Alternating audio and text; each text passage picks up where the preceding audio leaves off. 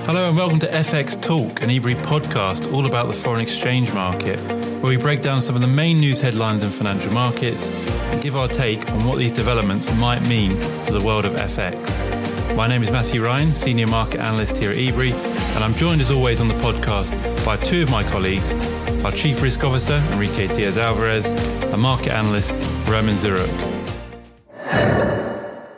Welcome back, everyone, to our latest episode of FX Talk. And you join us during a, a, period of relative calm in the markets following a rather volatile few weeks. We spoke in our last episode about the sharp sell off witnessed in risk assets in late April, which sent most higher risk currencies lower against the safe havens, notably the US dollar. The US dollar index, which measures the currency against a weighted basket of its peers, rose to its strongest position in 20 years earlier this week as heightened global growth concerns triggered a risk off mode in markets. The dollar has also continued to be well supported by expectations for higher US interest rates. At its FOMC meeting last week, the Federal Reserve raised rates by 50 basis points as expected, uh, which was the largest move uh, in more than two decades. Uh, the communications from Chair Powell uh, were also hawkish. He called the US labour market very, very strong, while once again saying that inflation remained unacceptably high.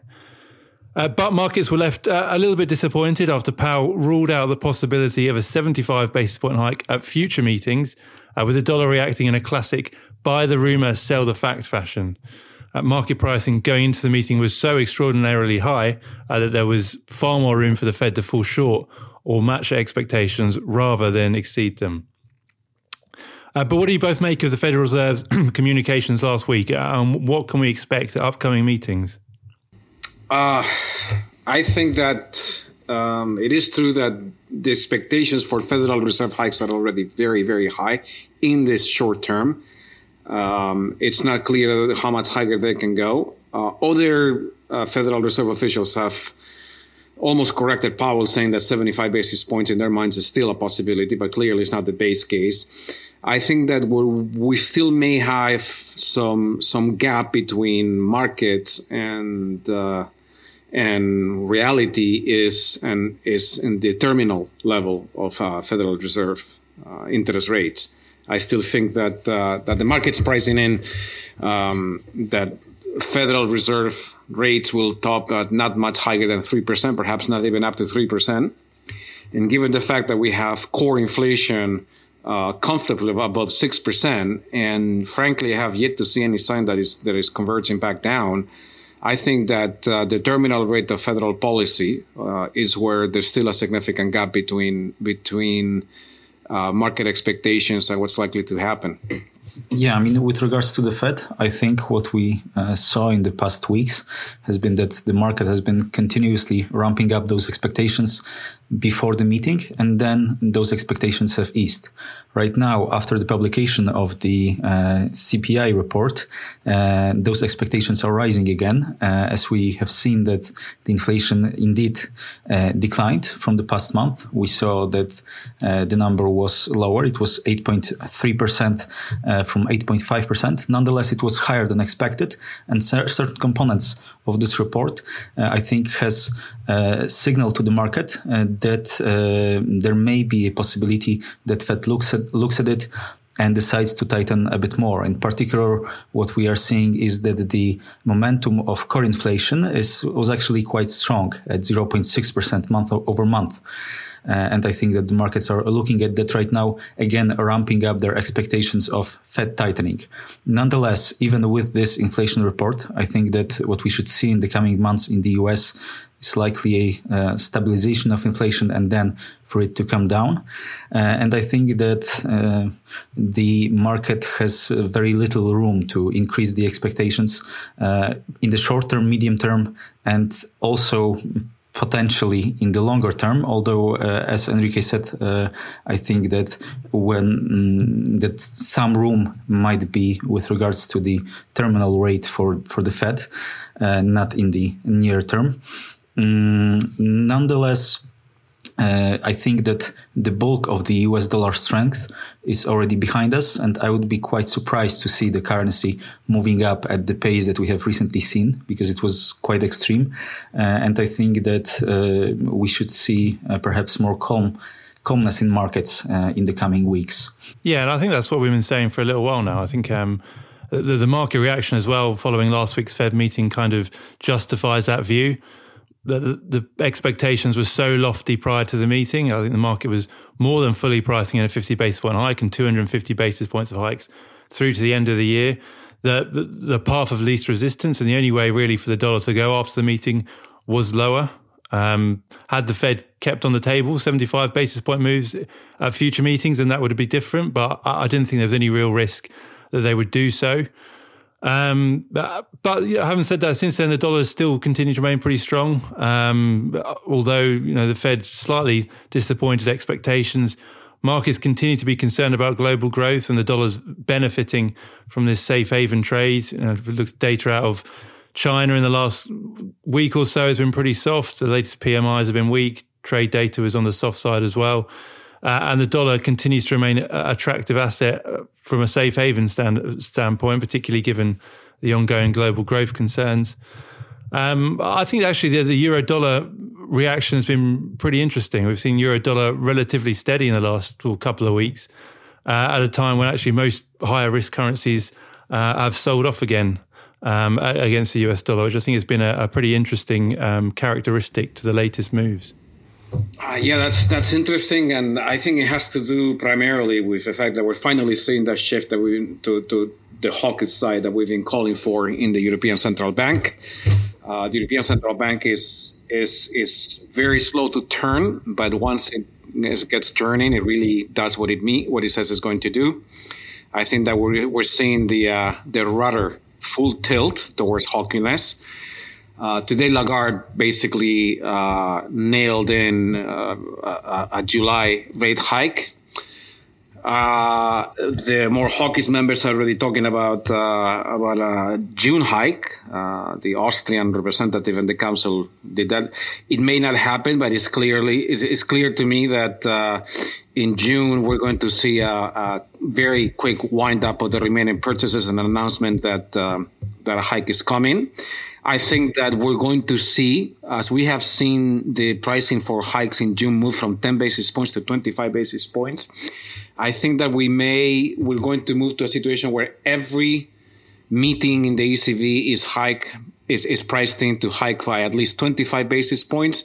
And then we'll move like happened in the US. We'll see, uh, uh, a possibility priced in of an even stronger hike of 50 basis points uh, because uh, of the urgency of the inflation situation. Um, clearly, there's there's much more room, at least in the short term, for the market to price in additional European Central Bank hikes than Fed hikes because the Fed pricing is so aggressive. And if you combine that with the the fact that the euro has dropped a lot and that uh, the markets are very short euro, everybody the the parity is becoming a bit of a consensus trade. Then it's not hard to see some some stability or even some sharp counter trend rallies in the euro, from my perspective. Yeah, so I would not fully agree with that. Although I agree that uh, with our general forecast that the euro dollar should continue to move up, uh, or should actually uh, start moving up mm, after the recent sell-off. Mm, nonetheless, with regards to the ECB, uh, I think that they stressed that they first want to end the asset purchases and then hike. So I don't think that June is really on the table. I think we are much, much more likely to see a hike in July, and then uh, the, this hike is could be at 25 basis point hike. Nonetheless, the ECB doesn't have the same urgency as the Federal Reserve has. Uh, if we look at the structure of inflation and the overall economic situation, uh, it's clearly different. And with regards to uh, market pricing of uh, hikes, uh, this has moved quite significantly in the ECB uh, with regards to the ECB as well. And right now, we are looking at market expectations of approximately 90 basis points of hikes before the year in the Eurozone. Mm, and I don't think that there is a much more room to uh, price in hikes uh, even in the ECB. Uh, so I think that uh, this would not be uh, the source uh, of my optimism towards the euro. Uh, I'm more optimistic towards overall global growth. But with regards to the ECB, I think that the market expectations are quite in line with what's going to happen.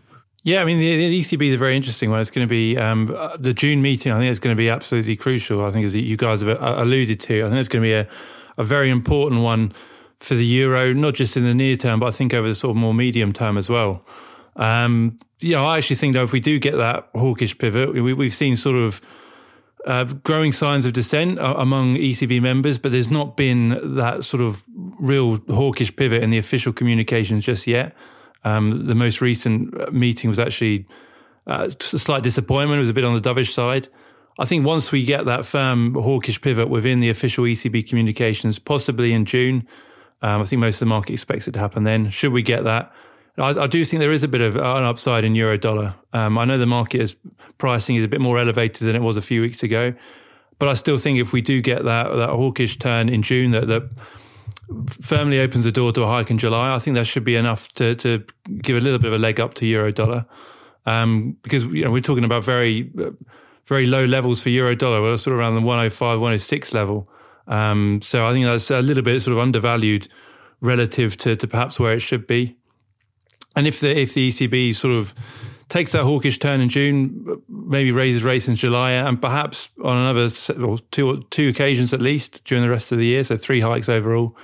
Uh, I think that should be bullish enough for euro dollar. Um, there has been talk of euro dollar parity this year among some corners of the market. Um, I think that's a little bit uh, of an exaggeration, a little bit too far. I think if the ECB does raise rates on, say, three occasions this year, I can't see how we get um, to parity um, in euro dollar. Yeah, I think it will also largely depend on what's going on, what will happen to the uh, global economic prospects, because we right now have two big risks.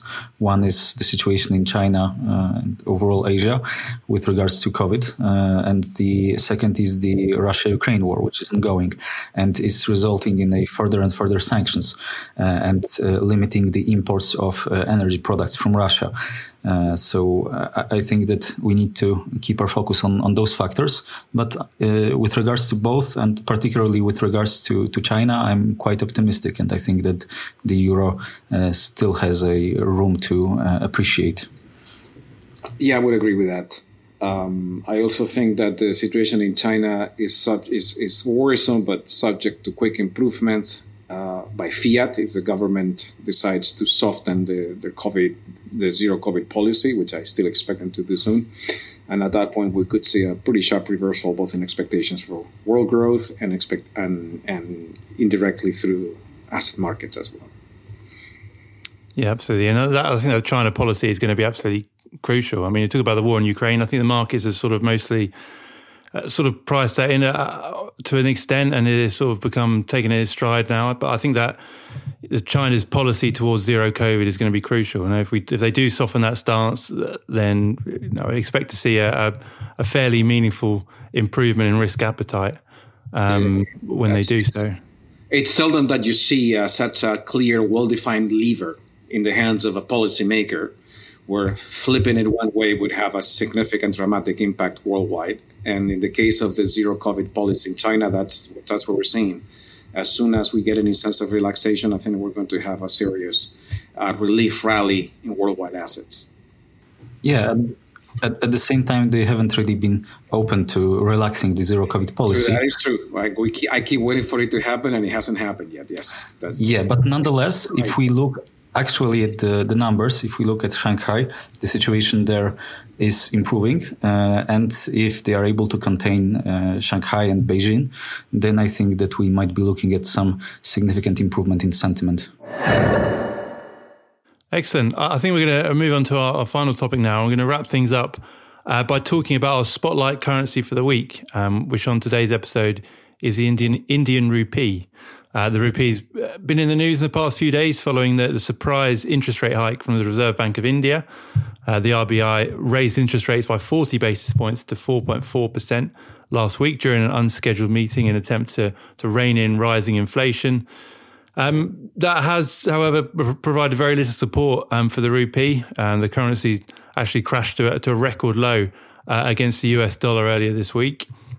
Um, now, while this has largely been to do with a broadly stronger dollar, which has rallied against uh, most uh, emerging market currencies in the past few weeks, uh, the Indian economy's characteristic as a net importer of oil has, has far from helped matters, particularly given that the increase we've seen in, in commodity prices uh, since Russia's invasion of Ukraine. Uh, and, and, this has the US dollar INR cross trading around about the 77 mark, um, which is higher than the levels that we saw at the start of the COVID 19 pandemic. Um, but what's next for the rupee? Um, what do you guys think? Is it a buy, sell, or hold opportunity? Uh, my view is clearly a buy. Uh, India presents a solid fundamentals. Um, they have uh, almost flat current account deficit, which is means that they're not dependent on on foreign financing, on foreign financing flows at all, which is going to be very important in times of turbulence in markets. Uh, they have uh, credible policymakers uh, who prioritize inflation control. And they have the FX reserves to intervene in the market, and they have been doing so. Uh, so I think that uh, that we're in a different world where, uh, in an inflationary world, the benefits from a depreciating currency become much less, and the downside becomes much higher. And I think the the Reserve Bank of India clearly understands that, and is going to uh, to prevent any further depreciation of the Indian rupee. So I think that the uh, the risk on the Indian rupee are skewed to the upside, and to me is, is a clear buy. Yes, so with regards to my view, uh, although I think that the uh, sell off that we have witnessed recently might have been somewhat too significant, I don't think that for me rupee is a buy. Uh, I think it's a, a hold, uh, maybe even at best, uh, because it doesn't really have uh, that much appreciation potential, and the, there are clear risks uh, to the situation. Uh, one is that the, the oil prices remain high. Mm, it, this this might be to some extent cushioned by India's purchases of oil from Russia. Nonetheless, this bears its own risks. And uh, overall, the situation, the macroeconomic situation in India is relatively good, but the central bank uh, still uh, is not turning into a very full hawkish mode. They have hiked interest rates, but they are still uh, quite uh, negative in real terms, and they are unlikely to move to uh, a positive level anytime soon. I think that we we are seeing across the world much better opportunities than the Indian uh, rupee. Yeah, interesting. I, have sort of split the difference between the two of you. Actually, uh, for me, I think INR a buy perhaps in the short term, but but maybe only in the short term. Um, it might be perhaps a, a, hold opportunity more longer term. You know, as we, as we said, it's a country with strong macroeconomic fundamentals. You know, low levels of debt, high foreign exchange reserves. The RBI has plenty of room to continue intervening if it wants to protect the currency. Um, but but the central bank does remain a little bit more concerned um, about growth than many of its peers, um, even following the latest interest rate hike that we saw uh, last week, where it, it raised concerns um, or, or, at least changed its priority towards controlling inflation. Um, and as you said, I think Roman, at a time when oil prices are high and rising, which, as we said, is a negative for India, given it's a net oil importer. Um, I would say the balance of risk to INR are, are close to flat. So maybe maybe a, a, buy opportunity for me in the short term, particularly given the latest sell off. Um, but but a, a long term hold um, um, for me for the INR.